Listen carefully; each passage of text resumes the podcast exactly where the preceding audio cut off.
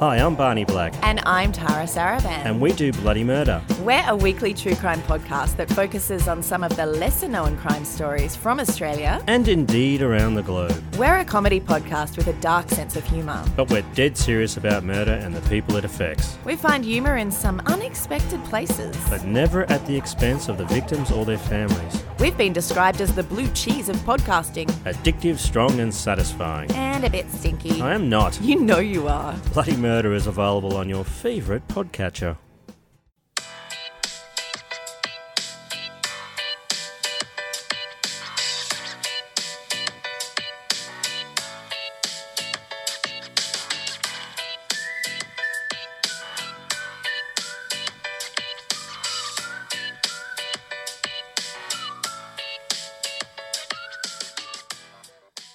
I just want to know why, like, all the girls and guys hang out afterwards. Like, I'd be They're all super BFF. shitty if my best friend was all of a sudden best friends with all these other girls. Mm-hmm. They only but hang see, out they with each say other. best friends, or are they really bre- best friends? Breast friends. They're breast Breast friends. friends. That one woman. That was a Freudian slip. the huge titty is definitely best friends. Um, Moving I'd be on. like, bitch, bitch, bitch, Think of a better insult post pictures later, of me. bitch. okay, it's happening It's happening. to you, for you, at you. Welcome. Welcome, welcome, welcome, welcome. In five, four, three, Hey, everybody, this is Danielle, and I'm Daniel. And I'm Carla. This is Hoosier Homicide. a true crime podcast by Hoosiers for Hoosiers, or for anyone that doesn't know what a Hoosier is. We back. What's good? JD's back, back, back, back again, again, again. Oh, You guys are so white. white. Thank you for living up to the stereotype. Appreciate it. You're welcome. Ta. welcome, welcome. Guess what I'm playing? What are you playing? Words with Friends. Where's the friends? That's a classic. I've been playing Farm Hero Saga. What the fuck is that? It's like Candy Crush, only with Oh, onion- oh, onions yeah, and okay, apples okay. and carrots. It makes me feel healthier when I play it because Candy Crush. I mean, candy's like You're not getting bad for you. cavities when you're playing that. No. It's having good solid poops. Yes, plenty of fiber. I'm playing Cookie G7 and I'm Hmm. beating him. Her. I Yeah. don't know. Is that someone you know? Nope. Nope. Random Cookie person? G7. I don't know. You know, I don't know all your friends. Tell them to write us a good review. Hey, Cookie G, can you do me a favor? I'll let you win. Give me a good iTunes review. Speaking of, I think we have a good one. Shock and awe. One I didn't bribe for either. Shock and awe. What's happening over I'm back. there? yeah, yeah. This is from Mo fifty two seventy six, and they said we were fucking amazing. Oh. Thank you. First time ever. I, I've never heard of amazing in my whole life, honey. I swear. You've never fucked amazing before. Mm. Mm-hmm. Uh-uh. Uh-uh. at first listen, I was like, Those sheep are liars. at first listen, I was like, uh, just get to the case, but quickly fell in love with the banter. I don't I'm in even kn- love. love, love. I don't even know what part I like more now. I'm a fellow Hoosier living in Indianapolis, so it's really cool to know about places or the crimes that have happened in our area. I love the content, and you all three are hilarious. we love you. Keep up the good work. we love you. Bless you, sir. Uh, Mo Or could be- ma'am. ma'am. What is Cookie G seven? Bless No, you, Cookie individual. This is from Mo. Mo Cookie Mo seven. Mo Cookie Mo problem. We appreciate it. The positive reviews help our self esteem, mine in particular. Oh. uh-huh. But let's talk about how high my self esteem is right now. Everyone asked me what happened to me the other day. Oh, what happened to you the oh, other day? yeah. If you're a fan of My Favorite Murder and you happen to be listening to their episode that came out on Thursday, it was their Indianapolis live show that was recorded on St. Patrick's Day. A friend of mine, Courtney from the Cult of Domesticity, messaged me on Instagram was like, "Did you get a shout out on My Favorite Murder?" My work is calling me. Oh, you have to put it on You have to speakerphone. answer it. Hello? Hey, Carla, this is uh, Austin over here at After Hours. Yeah, what's up? Um, your driver going from Platteville, Colorado to Tyler, Texas is requesting a $500 fuel advance. Um, he's loaded uh, macro pointed, and he sent in his BOLs earlier. I was just trying to get the good to go from you. Yeah, you can you can cut it. It's fine. Okay, thanks. I appreciate it. Okay, have a great night. Bye. Thanks, you too. Bye. How much of that can I leave in? You can leave it in. That sounds like good li- lingo. Like you know what you're doing. Damn, coming out on the He double wanted four a, a and- fuel advance. I was thoroughly impressed. Is that what he Yeah. wanted? a I fuel wasn't advance. sure what he asked I couldn't even for. figure A out what he fuel wanted. advance, and you you can cut him a check. I said it's fine. You can cut him a check. That's You fine. could have been asking Five for hundred bucks for fuel. It's either it's up. It's forty percent. He's or going up from to Tyler, Texas, to where? Pueblo, Colorado to Tyler, Texas. Okay. It's about a thousand miles. Yeah. Oh yeah. You could have been asking for five hundred bucks for ten gallons of lotion. I wouldn't have known what the fuck you were talking about. I mean, I mean, if that's what he wants to spend the five hundred dollar fuel advance on, that's uh, fine with me. I mean, they just the next time they get paid, it's minus five hundred dollars. Okay, I get- So sorry to interrupt. no, it's okay. We need to know what you do with your life. it could have been way more complicated than yeah, and you're like, no, it's okay. Go ahead. What would happen if they got into an accident of some sort and couldn't get the load then, and they've already got the re- advance? that. I mean, we could see if they can repair the trailer. What if they can't? and What if the ten the load gallons? has to get done? what if Do you the, have to collect your money back, or We- you guys don't get it back. I mean, what if the hundred gallons So of they get the lotion 500 spilled all bucks. over the Hey, interstate? Shush, shush! I'm asking. a we don't legitimate move question. lotion. It's milk for one. Okay, it's a milk. it's organic No, dairy. But what would happen? If that was the case and they couldn't, Like if this guy, if you- this guy gets the money, he's driving down the street to get gas, and he gets walloped. where is he getting walloped?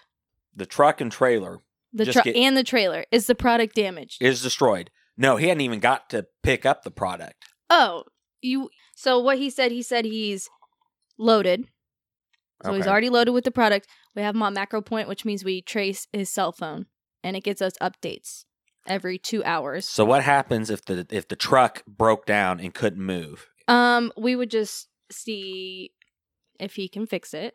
For one, can you get a tow? Can you get to a truck stop? Can you get it fixed? And if it says no, then we would probably get a power only in there and rehook the trailer. Have him deliver the trail, deliver the product, and then bring the who trailer has back to to the pay, driver. who has to pay for that? We would have to pay for that. you eat the cost. Does this guy get paid any more when it gets down there? It just depends. It's like shipping wars, right? it just. It well, I just didn't know if depends. someone else drives up, hooks it up, and they drive it down. What happens to the guy that was contracted for the job? He, I mean, once the fuel advance is cut, it's cut. Like, Okay. it's a check. So that was my essentially, question. Okay, so if- you guys are out the money. So yeah, and so if they, especially because you can get burned, that's why we have to make sure because you can cut a fuel advance, they can go spend it like that anywhere they want, and it's gone. You better make sure you got all your ducks in a row. That's why he just called me to make sure it was He okay. called you to say, Okay. Yeah, I'm assuming these are electronic checks, yeah, so they get it. They the money's transferred pretty quickly. because Okay, mm-hmm. they'll they'll be at like the gas station. They're like, I need I need a fuel advance. wonder how wonder how expensive it is to fill a semi up. That's what they bitch and moan about all the time. You just can't make them happy, you know. you can't do it. Oh, no. Can't make them happy. And then y- when you're negotiating rates, they're like, you know how much gas is, blah, blah, blah. You're I like, gotta "Yes, go do." through tolls. I'm like, okay, so you gotta pay twenty five dollars to go through tolls. I'm sorry, but I'm not giving you more money. Sorry about your 25 bucks, sir. Yeah. Anyways, back to my much more important story. Sorry about that. But then I went and saw that they were talking about Richmond Hill. So then I went and listened to it. And sure fucking enough, I'm Danielle. You're welcome. Danielle I wrote that email th- to them though pre podcast PP. So our podcast name was not attached to that email. So we couldn't get a podcast shout out. And if we had, our podcast would have exploded, but it didn't. So You done fucked up. You can still That might have been the greatest thing ever, though, because people at that show, maybe 30% would have loved us. mm, yeah. You're right, yeah. 45%, 40% would have hated us. 30% would have said, eh, not Eh. my thing, kind of funny. Not Don't gonna care. leave We a got good review. though. Pummeled with the negative reviews. This is nothing like my favorite murder. It is awful. There's a boy in it. They smell like shit. not a lot goes on in their lives, and they let us know. But that That, episode, that is not true. we are all busy individuals. That episode in particular, though, My Favorite Murder is good. They did Richmond Hill. Georgia did it, and she was reading my own words back to me, and I choked on a chocolate ding dong when I realized what was happening.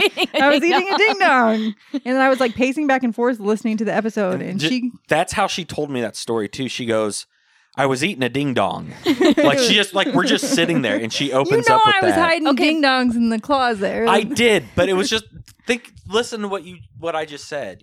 Choked on you a ding dong. said you yeah. You A said I was dingy. no. You said I was eating a ding dong. yeah, and That's, I what- choked on that's how it. you started your story. But that's how uh, that's how when when traumatic or important events happen, everyone has to say where they were And what, and what they were doing. I was in the kitchen choking on On a a ding dong, and then I only You ate half never of guess it. it. I was driving down the street and I was passing old Waterman's farm. And boom, an explosion.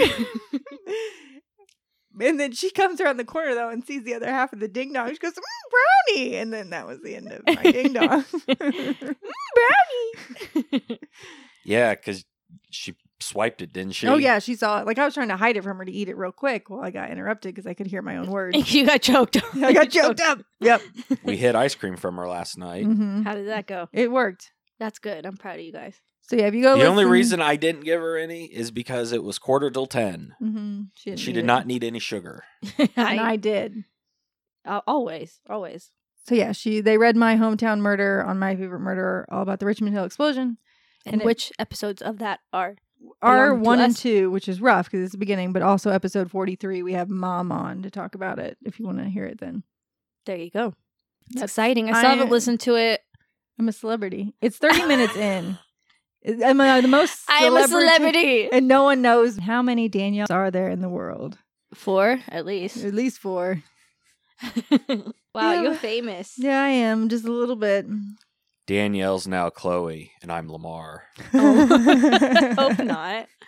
A, a It's better brain than- dead former basketball player. I guess is it is that I better know than he's being not. He Tristan? had a stroke. I think he. Came, I think he bounced back from it. Yeah.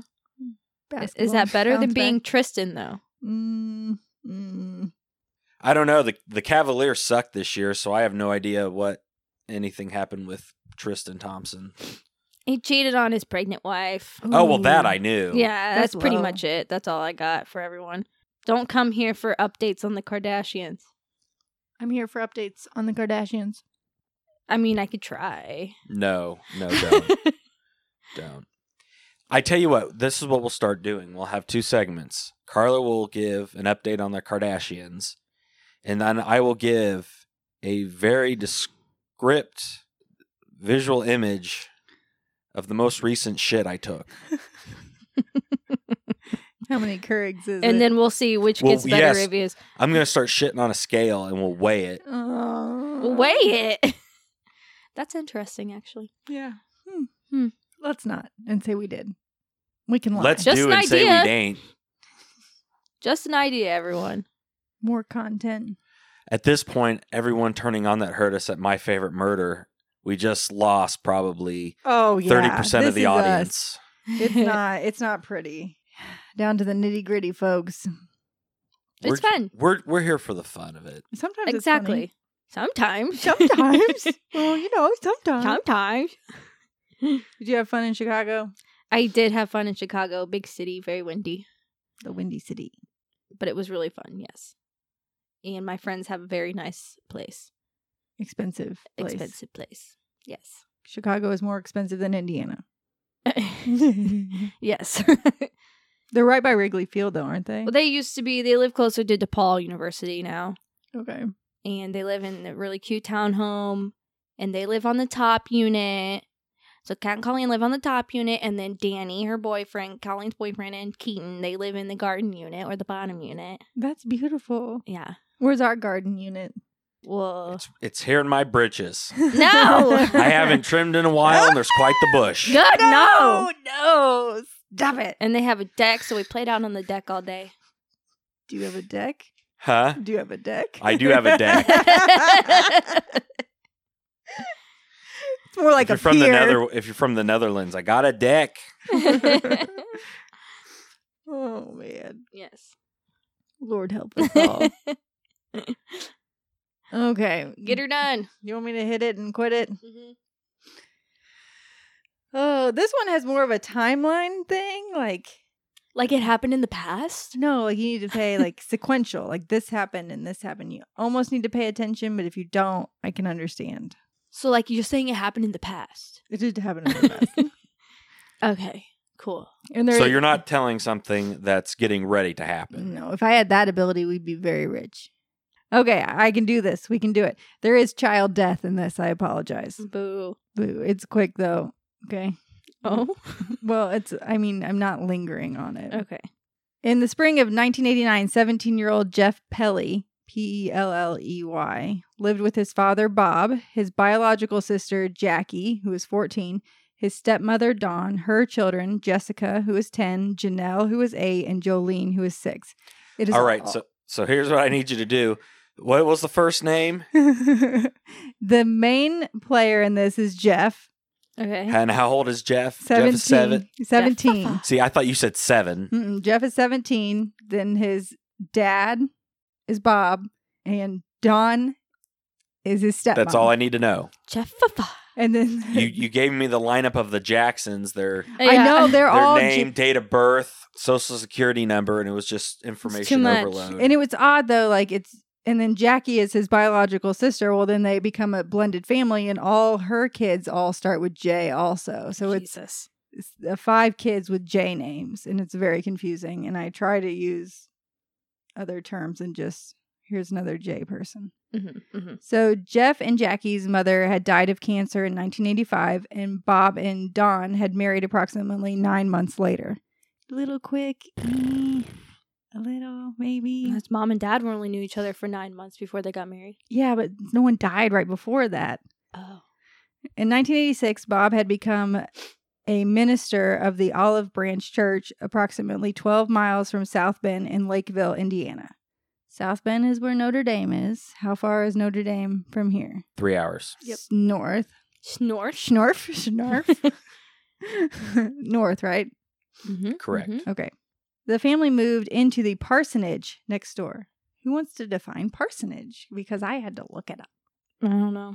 It's like where the priest lives, I think. You know, I thought that and- was a seminary. I know, but it, no, like you know how they house the priest at like Oh, how like- St. Jude or whatever would have a place for the priest to live. Yeah, the priest gets its own house. Yeah, that type of thing. Oh, Oh. So this is a place yeah. where The, the, parish owns the house. Mhm. that would make sense. so it's like the family gets to And there's stay that. there. There are some Christian churches that do that too, like smaller Mhm. churches. So I think that's they'll what pay this is. the the mortgage. Yeah, so it's their parsonage. It's just their home that I guess the church probably owns. So Bob and Jeff were frequently in conflict, often relating to Jeff's resentment of his stepmother and his feeling that she was replacing his deceased mother, which I could, that's probably a common Mm-hmm. teenager thing that I'm already a teenager dealing with my inner angst and my mom died and you replaced her nine months later. Okay. Yeah. I would be probably angry. I would be. The Pelleys may have looked like the Brady Bunch, but that was far from the truth. We didn't always get along with our stepmom or see eye to eye with her, Jackie said. We did not agree with the way Dawn was raising the girls because it was different than the way we were raised. There was tension in the house between the two families. Jackie and Jeff were allies in a divided home. So they were the original biological kid. Mhm, mhm. In April of 1989, Bob grounded Jeff and prohibited him. Mm, prohibidabido. That's what that is. Prohibited Babido. I Prohib- said it in Spanish. How much clearer could I be? prohibited him, him from I can't do it. Prohibited him from driving the Ford Mustang, from driving his Ford Mustang. What year is the Ford Mustang? I don't know. What year? I don't it's 1989. Okay, it's still eighty nine. Yeah, and he has a Ford Mustang that his dad said you ain't driving to attend your senior prom activities. Oh. So he can't go to the prom, he can't go to the dinner before or after prom. What do you do? I don't know. I never figured out what it I guess it's just constant tension that finally, you know, you push your parents too far and then they're like you're not going to anything and you're also not going to the Great American Amusement Park in suburban Chicago. Can't relate. I So- would never have done that. Yeah. Well, well, like how we went to Kings Island, I think. Yeah, yeah. after- You went to Kings Island against orders. I- was I not supposed to go? Mhm. I don't really remember that. Well, I went to prom like all four years. I would have never been that ballsy to go out of state. No, she did. I think I now I remember now that you're saying that. What grade were you? Probably a junior. Junior and So Yeah, what high was school. the plan that you were just going to uh Just going. you were just, going? Yeah. Yeah. yeah. I just went. How much trouble did you get I, I in? was probably in a fair amount of trouble. Was it worth it? I think s- I think it was fine. I don't know. No, I'm gonna say it was worth it. Now th- this many years later, yeah, it was worth it. Damn it! No, I I went- never did anything like no, that. Carla didn't do. Well, you guys got to have. I'm prom. still too scared to break the rules and leave work five minutes early. Well, That's you- good. I That's know. n- that is not a negative thing. I'm though. scared. Don't say it. Don't say it like it's a negative thing. well, you guys got to have prom at the Children's Museum. yeah, that was fun. We had ours at Val Vista, and then got married there. no, when I went in my freshman year, Uh, you I sure it feel like wasn't at Primo? that was one year probably Oh, okay. too. But my freshman year that I went, I feel like it was at a hotel though downtown, and they changed that real quick. Yeah, they- you can't be connected to Mm-mm. rooms. Mm-mm, they don't like that. Man, sorry guys. Anyways, it's a common theme to go to an amusement park after prom. Whatever. So he got grounded and told, You're not going. And the insurance on Jeff's Mustang was suspended on April twelfth, 1989. And the policy change noted that Jeff is grounded from using his car and all vehicles in household. So not only was he told, You're not driving, his dad removed him from the fucking insurance.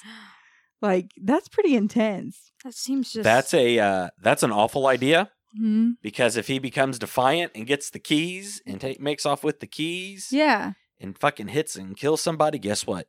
You responsible. I know. It, that is Yeah. a terrible idea. And it, it's like, keep you from driving. Watch me. As the prom approached, Jeff eventually received permission to attend the dance on the condition that Bob would drive Jeff and his girlfriend, Darla Emmons. But Jeff and Darla were none too pleased with this arrangement. They want to ride in his Mustang. I want to ride in his little red wagon. Yeah, I go all the way to prom together and not be escorted by his parents. Right? Right. So they're bumped. A few days before prom weekend, Jeff told Darla that he was working on changing his dad's mind to let him attend the dinner before the dance. On Friday night before the prom, Jeff told Darla that he had received permission to attend all prom activities. So he got permission. Woohoo. There you go. But that Darla should not mention this to anyone because it was a sore subject still. Yeah.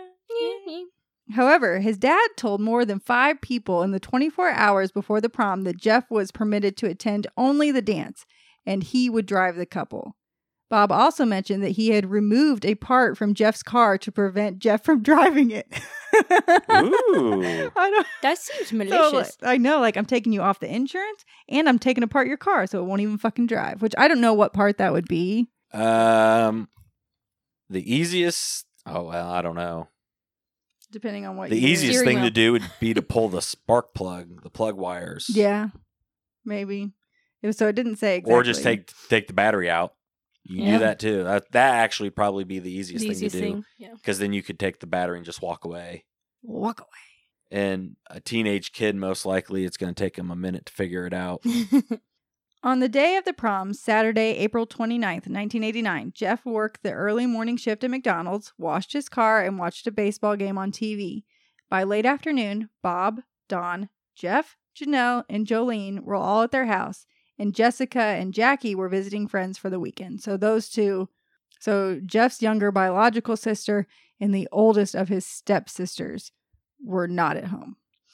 Around 4:30 or 4:45 p.m., Matt Miller, Jeff's friend from school, stopped by but left after a few minutes when he realized that he had forgotten his date's corsage at home. Never forget the corsage.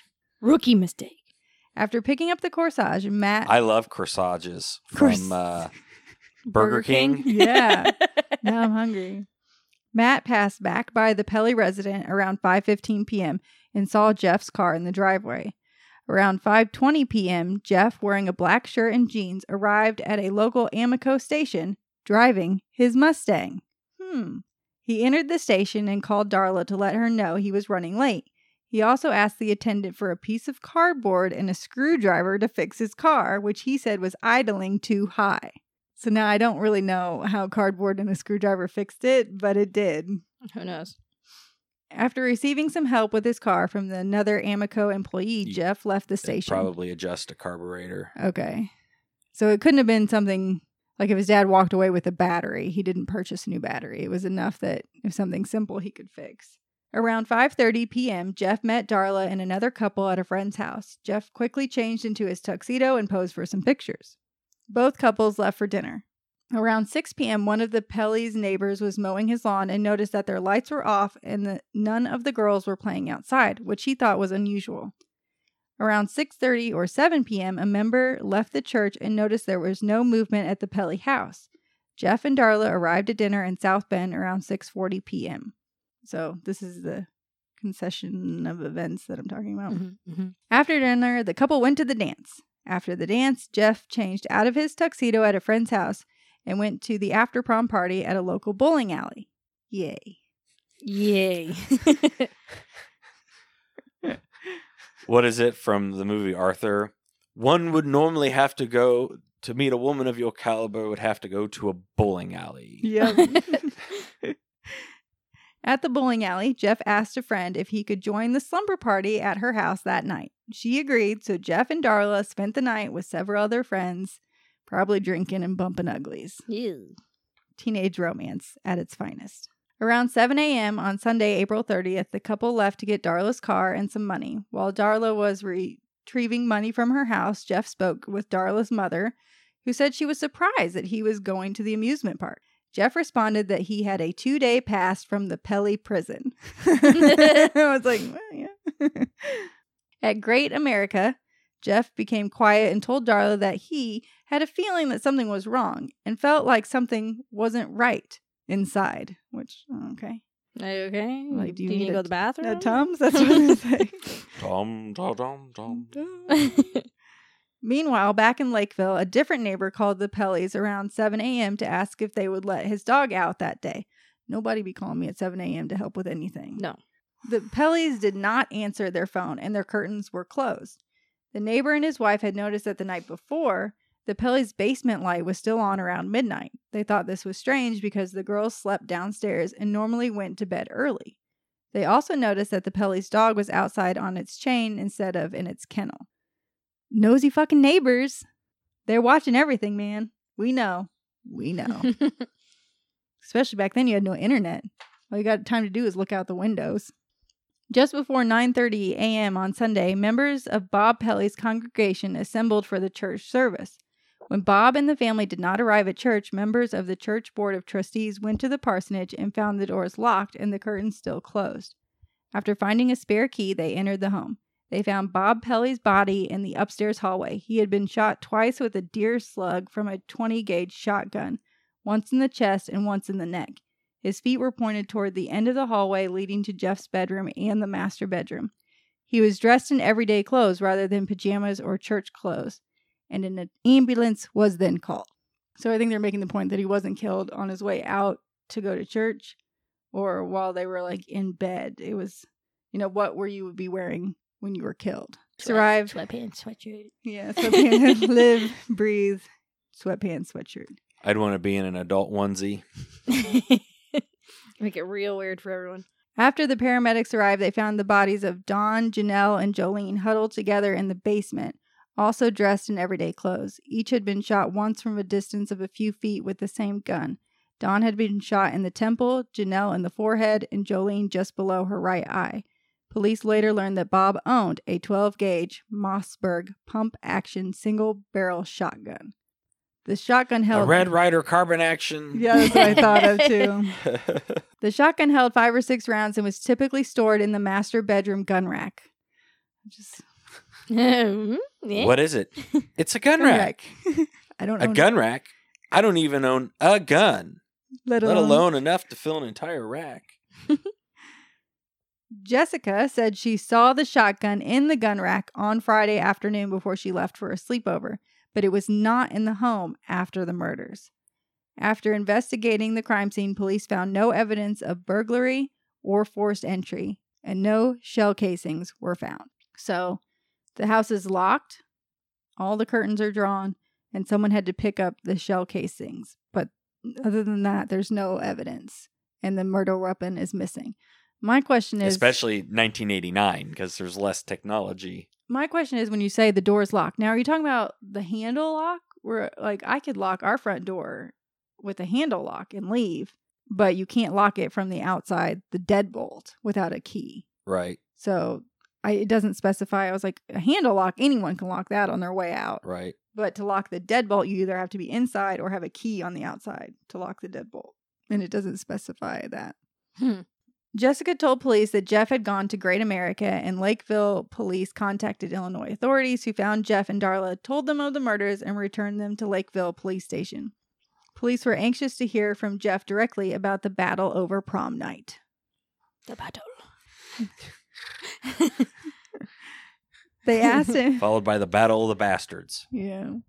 They asked him how long he was grounded for, and Jeff said that his father had allowed him to participate in the entire prom night. According to everyone else they had talked to, Jeff's father was adamant that his son could only attend the dance and no other activities. The conflict gave police something to work with in case in a case nearly empty of physical evidence. It made Jeff their one and only suspect and gave them his possible motive to go to the prom and save face in front of his high school sweetheart. Shit's important, man. Which obviously his parents just didn't understand that it would ruin his life. To not go to prom. So Well, he probably wouldn't forget about it for a long time. No, you'd be mad forever. And rub it in their face when you become a loser in life. You'd be like, well, you didn't let me go to my senior prom. That's why. you start blaming anything on that. But I well, the can't- dog got into the trash because you didn't let me go to prom. Like, man, I would be a different human being right now. my life would be different. I wouldn't work at Lady Foot Locker if you just let me go to prom. prom. I'd stop wearing women's underwear if you just let, let me go to the prom. Oh, it's getting worse. But I can't believe is they're saying there's no evidence. I was like, no footprints. I was like, you f- killed four people. I was like, and there's no footprints in any blood whatsoever. And they never mention anything like that. And there's no fingerprints, nothing. I was like, how did you walk around the house to cl- pick up like bullet casings or shotgun shells and not step in any blood whatsoever? Very carefully. I guess. On the way home from Great America, Jeff spontaneously told Darla that he didn't do it and asked whether she believed him. Early morning hours of May 1st, police conducted a videotaped interview of Jeff in the presence of his maternal grandparents. Jeff said that he left his home at 4:45 or 4:50 p.m. on Saturday and stopped at Casey's gas station because his car was idling too fast. Casey's General Store. He freely acknowledged that he did not get along with his stepmother. I mean, I didn't hate her or anything. We just tolerated each other, he said. Jeff wouldn't call his stepmother mom. I was like, okay, don't call her mom. But he told police that he loved his father and had no idea who would kill his parents and that the news of their murders stunned him. At 7 p.m. on May 1st, Jeff gave a second unrecorded statement. Jeff again gave his version of events, stating that he stopped at Casey's gas station because of car trouble. But this time, police had learned from Darla that Jeff had called from an Amico station. That's Mm. not good. those aren't even around around here anymore. Mhm. When questioned about the discrepancy, Jeff became nervous and upset. He said that he had stopped at Casey's, but had also stopped at the Amico station because it had tools.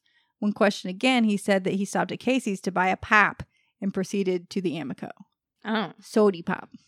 The detectives told Jeff that they did not accept his story because Sody Pop was available at both stations. now I could see if you went to Casey's first and you're like, fuck, they don't have the tools I need. Well, I'll just get a drink while I'm here. And then go to Amico and they have the tools you need. Oh, fuck, I don't know. I could buy that. The detectives then told Jeff that they believed he was involved in the murders and the car trouble was part of a way to account for a time gap. Jeff slumped down in his chair, lowered his head, covered his eyes, and asked whether he could see Darla, whether he would go to jail that night, and whether he would get the electric chair. Damn. Ooh. Not if you just admit to the crime. Yeah. Jeff also asked if there was something that led up to what happened, would it make a difference with what happened to him? So he's saying if I tell you that something else happened before something happened, so he's trying to be real vague. Like he's trying to figure out if there's, he doesn't know the word for extenuating circumstances, Mhm. I think is what he's trying to say. The murder weapon has never been found. But the case against Jeff was so weak that two district attorneys over two decades refused to prosecute. Two decades. Meanwhile, Jeff moved to Florida. Now an adult, he had a wife and kid who had nothing to do with Lakeville, Indiana. But police, still working on the case, put together an elaborate timeline of Jeff's whereabouts that they believed put him and him alone at the murder scene. The timeline started from the time the victims were last seen alive to when someone tried to contact them and there was no response, a period of 45 minutes. 45 minutes. Police also found witnesses who put Jeff at the murder scene during those 45 minutes. Jackie, his biological sister, blames local politics for Jeff's arrest and the police for sloppy investigation that turned up nothing. I still can't believe it went 20 years. Yeah, and you would get different district attorneys or something. They're like, I'm going to solve this case. Like, that's my battle cry of why you should elect me. I'm going to solve this horrendous murder. So all of a sudden, you finally get a district attorney in there that's like, I promised to solve this, and then I got elected. So I kind of have to like put a special team together to solve this murder. And the only suspect they have is Jeff. Jeff. uh, Jeff- Jeff. uh, Jesse, or Jessica, his only surviving stepsister, last saw Jeff when she was 15. She says he invited her down to visit him at his Florida home. At that time, Jesse believed her stepfather had killed the family and himself. So somehow her stepdad shot himself twice with a shotgun. Sometimes it be like that. Yeah. Okay, no, it doesn't. No. It's hard to shoot yourself once with a shotgun, isn't it? it's damn near impossible, isn't yeah. I mean, you got to use your toes or something. it? Yeah. Kurt Cobain did it. Yeah, but to do it twice. So she believed her stepfather killed everyone, which I don't like. All she would have to l- read is police reports, but she's 15. I would want to believe that too, probably. Yeah. One of the first questions Jeff asked her when she arrived in Florida was about who she thought committed the murders. Well, excuse me? I thought it was weird that he asked me who I thought did it, she recalls. It was done. It was over with. It was just kind of weird. So he should have let it lie, you know? Her opinion of who committed the murders changed in 2002 when investigators arrived at her home and explained that they were reopening the case and that the main suspect was now Jeff. Fa-fa. Oops. A murder spree that took four lives was finally solved without high tech CSI or DNA evidence. A prosecution relied upon good old fashioned motive and opportunity, and a community determined to not forget the minister, his wife, and their two little girls.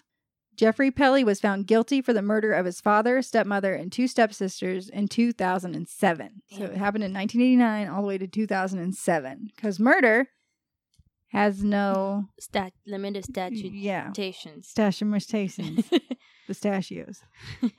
he was sentenced to 40 years for each murder, for a total of 160 years, and is currently at the Indiana State Prison with an earliest possible release date of 2082 when he will be 111 years old. it's possible. Well, you never know what'll happen with modern medicine. He'll be dead years old. But this is an appeal worthy case, correct? I think they all appeal, anyways. But in 2008, the state presented sufficient evidence that Jeff committed the four murders evidence of a motive, access to a weapon of the type used, the presence at the site were all established. Alternative explanations seemed implausible. The home was locked, suggesting a person with a key had been at the scene and Mr. Pele's account of his activities at the time were inconsistent and on videotape sometimes flustered. So the state is saying you you did this and we don't care why you're saying you didn't, which I don't know if it's 100% like proof like I don't know if I believe that he did this. Because You're saying beyond a reasonable doubt. yeah. Jeff argues that a teenager with 20 minutes could not kill four of his family members, put his clothes in the washing machine, pick up the shotgun shells, take a shower, get dressed, draw the blinds, lock the doors, fix his car, and dispose of the gun and the shells. So he's saying he has a 20 minute window, and I thought it was 45. So I don't know if they're counting for like drive time. He, uh, good argument. Yeah, like that's if it, it legitimate and the state contends that although the time window is narrow, we do not believe it is inconsistent with Mr. Pelly's guilt. So this is from their appeal documents to the state versus Pelly. So they're saying like that 20 minutes is yeah, that's your window and you did all that in 20 minutes. I was like some idiot kid that just killed like all of his family could do all that in 20 minutes. I was like, man, I don't know if I believe that. I don't know. It takes me 30 minutes to shower. Good to know. at best.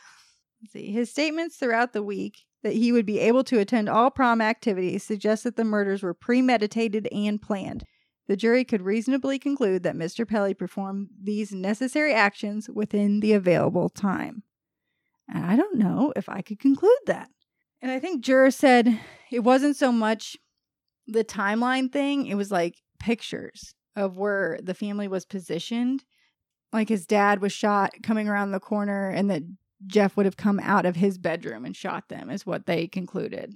And it's like, well, could have been an intruder, I guess, too. But so they're saying, you know, like he stepped into the master bedroom, got the gun off the gun rack, and hid in his own bedroom until his dad came down the hallway and shot him.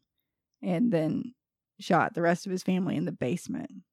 That was enough for it wasn't necessarily the timeline. I find it hard to believe that he didn't do it. I know, but I it's just the- but without beyond a reasonable doubt, that's that would be my Yeah. thing. Jeff Well, I mean, yeah, yeah. Well, that's what got Casey Anthony off. Mhm. Mhm. They sold beyond a reasonable doubt. Mm-hmm. Like anything you can think of. So the other thing was a third party motive. Jeff argues that the trial court erred in excluding evidence that a third party had a motive for the murders, which this might be reaching in my opinion. Bob, his father, had apparently worked at a bank in Florida before the Pelleys moved to Indiana. Bob may have been killed because someone found out about money laundering at the bank. That in 2002, Jackie told an investigator that before the family moved to Indiana, a million dollars in cash was missing from the bank and that Bob was called into work in the middle of the night. He was responsible for finding the missing money and was in charge of the computers at the bank. After this incident, the family suddenly moved to Indiana, and the DEA closed the bank in March of 1990. So someone is putting a Oh, that doesn't hit- sound a impossible. hit out on the family because yeah, I mean Jeff also offered a report made to investigators in August of 2002 that a resident on their street said that another person who also lived on the street told him he had seen a white limousine with Florida license plates in the area of the Pelly home on the day of the prom in 1989.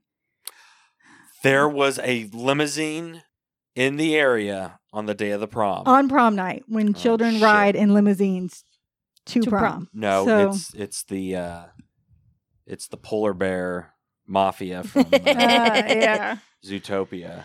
So yeah, that part I don't know about the limousine part, but I guess it's possible a third party motive. His dad was killed for a long time standing problem with million dollars going missing somewhere because he worked at a bank. That could be reasonable doubt, in my opinion. I d- yeah, it makes me think I like, don't- oh no, it's not impossible. yeah. In April of 2008, his appeal was reversed and remanded, but then reinstated in February of 2009. His defense attorney, Alan Baum, said, I've tried an awful lot of cases, and very few times do we have the extraordinary burden of defending someone who is truly innocent.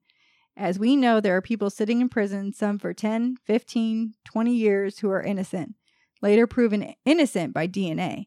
In Jeff's case, there was never any evidence. So he has no hope. They never collected any evidence, fingerprints, blood, nothing to prove that he's innocent. It's just all circumstantial. So they're saying a dumb kid committed this crime without leaving any evidence. Mm-hmm. Yeah, like the perfect crime. And he got away with it for 20 some years. But It doesn't really seem. I don't know. The Innocence Project from the Indiana University of Law, Indianapolis, agreed to take the case in March of 2009. As of March 2019, they are still fighting for his release. Jackie Pelly, Jeff's sister, is looking for anyone with information that might help exonerate her brother. Wow, that seems. I don't know. Didn't find any evidence from the scene. That doesn't Mhm. seem like something a high school kid could pull off. yeah it's like either it's like they never collected fingerprints or like all the blood must have not been his i mean unless he hurt him which there would be any reason for him to be bleeding if he just shot i think they also said he had no bruising like where you would hold a shotgun in your arm Yeah, that he didn't have any of that and so i don't know how much experience he had ri- with a rifle um But you didn't have any like, what is it like Gunpowder gunshot gun- residue? Yeah, I don't think they got to him soon. Like he, you know, it was the next day. Then I don't know if they tested that. That's older technology. They could have done that. That shit's sometimes hard to get off. that's what I mean. Like if he was wearing a tuxedo, Like he showered though right after, so maybe, and then he changed in his. That's what they're tuxedo. saying he did. Yeah, but it's like all that stuff of like wa- starting the laundry, changing your clothes, picking up the gun shell, closing the blinds, and locking the doors, all within a twenty-minute window, and shooting everyone. and not getting any evidence anywhere. Yeah, and not, like, I'm just like, how do you not even step in the blood? Like, and I don't know if he did, and he cleaned it up well enough, Well, I mean, depending where he, if he shot him from a Mm-hmm. distance, Mm-hmm. It said a few fairly close range, yeah, but still enough he needed to shoot everyone once, or he chose to. But it's like the Stephen Avery thing. Like he was exonerated when his someone else's DNA was put into CODIS and exonerated him the first time around. So this guy, there's no way that anyone else's DNA is going to get run because and they didn't exonerate literally him. didn't find any. Mm, They either didn't collect it or didn't find it. There's no fingerprints, but it's like the whole house would have been filled with his fingerprints or my, you know, it's like Yeah, to say that my DNA was found at your house, it would be like, yeah, because she's been here before. yeah. Like, that's why. So, Wow, there's like a whole clump of blonde hair in the corner out there. it's Where do you think that's from? from you. She sheds a lot. we were brushing our pony back there. Shetland. I got out of Alexis's rental car when we went to Colorado, and she literally looked at me and said, "You shed like a golden retriever." Oh, you're like, you're, You're welcome. welcome. And then somebody was eating something next to me, and they pulled my hair out of my mouth, and I was like, "I'm very sorry." I'm very sorry about the situation you are currently finding yourself. so I think there's plenty of reasonable doubt. I can't believe they really could put someone away for until he's a hundred and something, 160 I years. don't know. Been ten years, and the Innocence Project is still working on it. Yeah, I know everything moves slow, and I don't know if it was making it sound like they were still waiting for documents to be released to them. And he probably wouldn't have ever been convicted if the politicians involved weren't like, "I'm going to solve this crime" as my stamp on why I deserve to be elected type Yeah. thing. I don't know. I don't know if he's still married. I don't know. But that would really suck. You marry someone like way after. I wonder if he ever told her, like, hey, this one time they're pretty sure I killed my family, but I soups did not. Soups didn't. You gotta believe me. Gotta believe me. It's like, do you marry someone and go, sure, you just don't own any firearms? sure, sure. Marry you. So I think that's that's what I got. I don't. interesting. yeah. you the- didn't. You told me before we got married that you had IBS. Well, I'm being honest and upfront about my situation in life. Oh, so I don't know. He's still he's in Indiana State Prison, which is one of the rougher ones. Let's go visit him. Mm, I'm okay. You can go. Did you do this, Billy? His name's not Billy, is No. it? So I don't know if they'll fi- figure anything out if the Innocence Project will solve it. It's pretty shitty. So it's like if you get convicted of a crime, you better hope there's DNA that can later exonerate you. As long as you didn't actually, commit do the it. crime. I mean, you know. I would say there's reas reasonable doubt. I would not have convicted Yeah. him. I would say there's a reasonable doubt. That's reasonable. I think they the appeal is that they didn't admit the third party evidence and not a speedy enough trial. Like it took too long. It's like, well, I, whatever. But his biological sister thinks he's innocent, and his the only surviving stepsister thinks he's guilty. well, wonder why. Mm-hmm. I'd be pretty pissed if you killed my mommy. I'd be pretty pissed. I'd be pissed off. Yeah. and that's all I got. That's pretty good. We'll have a, a Patreon episode would have come out by now. So Is it a surprise? Or are you going to tell him? You can tell him. An American Werewolf in London. Daniel's favorite movie. We talk about that. Nice, It's a funny movie, but like scary at the same time. scary but funny. Mm-hmm. It was Mhm. interesting. Just be careful where you have an alibi. Know who- who you're with and what you're doing. Yeah, and don't take people off the insurance unnecessarily. yeah. That just seems dumb. Don't do that. It's not necessary.